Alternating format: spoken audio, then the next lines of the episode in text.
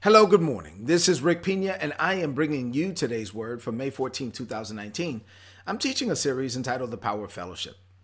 I'm talking about this having this amazing relationship and fellowship with God, the Father, and then having that spill out uh, to other people. So you have a vertical relationship with God and a horizontal relationship with others. And so uh, this is part 12 of the series. I'm calling this Content in Christ. Yesterday, I talked about learning to be content. And so today I'm going to continue to flow in that same vein. We looked at Philippians chapter 4, verses 11 through 13. We're going to go back to those same verses this morning. This is what the Apostle Paul said in his closing remarks to the believers in Philippi. He said, I'm not saying this because I'm in need, for I have learned to be content in whatever the circumstance. I know what it's like to be in need. I also know what it's like to have plenty. I've learned the secret of being content in any and every situation, whether well fed or hungry, whether living in plenty or living in want. Listen, doesn't matter. I can do all things through Christ who gives me the strength.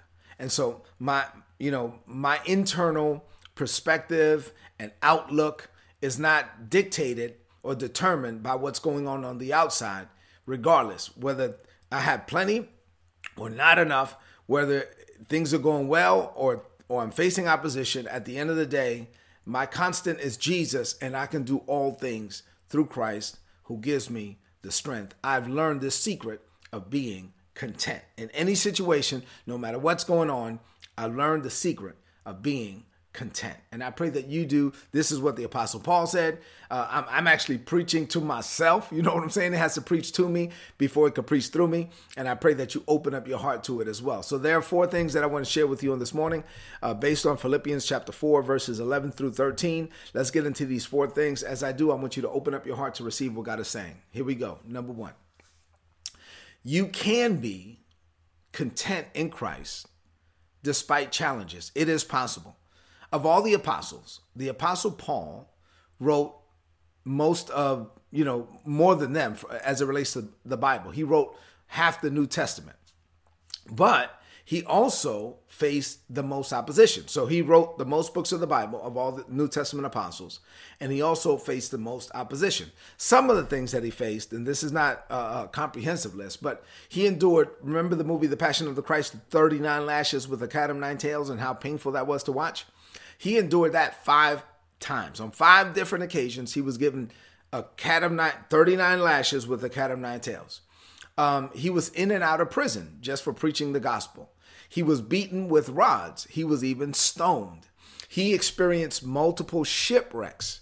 And one night, and, and this is all because he was just preaching the gospel, doing what God called him to do. And one time, uh, there was a shipwreck. It was so bad that he held onto a piece of wood and he spent uh, all night in the open sea holding on to a piece of wood like the movies, right? I mean, this is crazy. Then when he got to the shore, he got bit by a poisonous snake and he had to shake it off. I'm talking about Paul suffered lots of things for the cause of Christ and he did it without complaining. He just kept walking with God. He had a close relationship with God. He knew that he had a divine assignment. He wanted to get it all done before he died. And so he just learned to be content along the way. It's one thing to accomplish, you know, hey, I send you out on a mission and you do what I told you to do, you got it done, but you were miserable in the process, right? That that's one way to do it. But it's another thing to go and get it done, even while facing tremendous opposition, but not allowing the opposition to cause you to be miserable, to be content every step of the way. This is the way that God wants us to live. But the only way to live this way is we got to have a relationship with Him because they're going to be, listen, you are going, bad things do happen to good people and, and, you are going to face opposition and, and, and every day is not going to be necessarily a good day. So, so when you're facing all of these uh, uh, things and, and there are times and seasons and some seasons are more pleasant than others, you got to learn to be content. And you're only going to be content if you really have a true and intimate relationship and fellowship with the Father. This is why I'm teaching on fellowship. Number two, you can be saved and miserably saved. I mean, have you ever met someone like that? I mean, somebody that's saved but just just nasty. I mean, just miserably saved, not happy with themselves, not happy with you, not happy with anything. And this is just not the will of God. Some people are born again, but when they look in the mirror, they don't like what they see. They, they haven't learned how to love themselves. And if you can't love yourself, you're not going to be able to love other people. So they, they haven't learned, they don't know how to love themselves. They don't know how to love other people effectively. Uh, and they have God, right? And, and they're claiming that they walk with God, but on the inside, they're simply unhappy. And they have not learned how to be content. And their dissatisfaction with life, with themselves, with other people, these are people like hurt people, hurt people, right? But unhealed people, they're to find offense in anything and everything. I mean, like they're always complaining about you and things that you're doing, and you're like, "What are you talking about?" Like, I mean, eh, but the issue is they don't realize that that like they are getting offended because they're dissatisfied with life and they don't like themselves, and so they haven't learned how to be content. And and this dissatisfaction, if they don't address it, is to keep them from becoming the man or the woman that God has called them to be. So as you walk with God and and you allow him to walk with you and, and you learn how to fellowship, at some point you got to learn how to be content. You when you truly appreciate your today, then you're prepared for your tomorrow. But if you can't appreciate where you are right now, it's going to be hard for you to really open up your heart to what God has for you because your your discontentment is going to keep you really away from God, out of faith, is going to really ruin your faith walk and you you don't want this to be you. I don't want this to be you. God doesn't want this to be you. Number three never allow god's call on your life to actually work against your happiness. So let me explain what i'm saying. Some people know that they're called to do something great. Some people like like i know that i'm called. So some people know that they're called to do something that is far beyond where they are right now. And so God called us. God called me from the foundations of the world. God called you from the foundations of the world. So his call on your life should be a source of vision and motivation and faith and strength. And, and the fact that you are called to do something that is far beyond where you are right now, then that's a good thing. Look at me. That is a good thing. It shows you that you have a long way to go.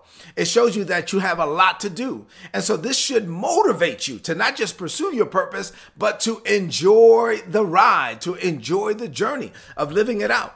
However, unfortunately, many believers see themselves far from their purpose and they get discouraged.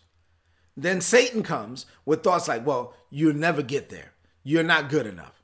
Uh, you may be called, but you're disqualified. You disqualified yourself. You do you've done too many things wrong. You're a failure. You're a loser. Look at such and such. You know, they they're the same age as you. And look at where they are. Look at where you are. Look at such and such.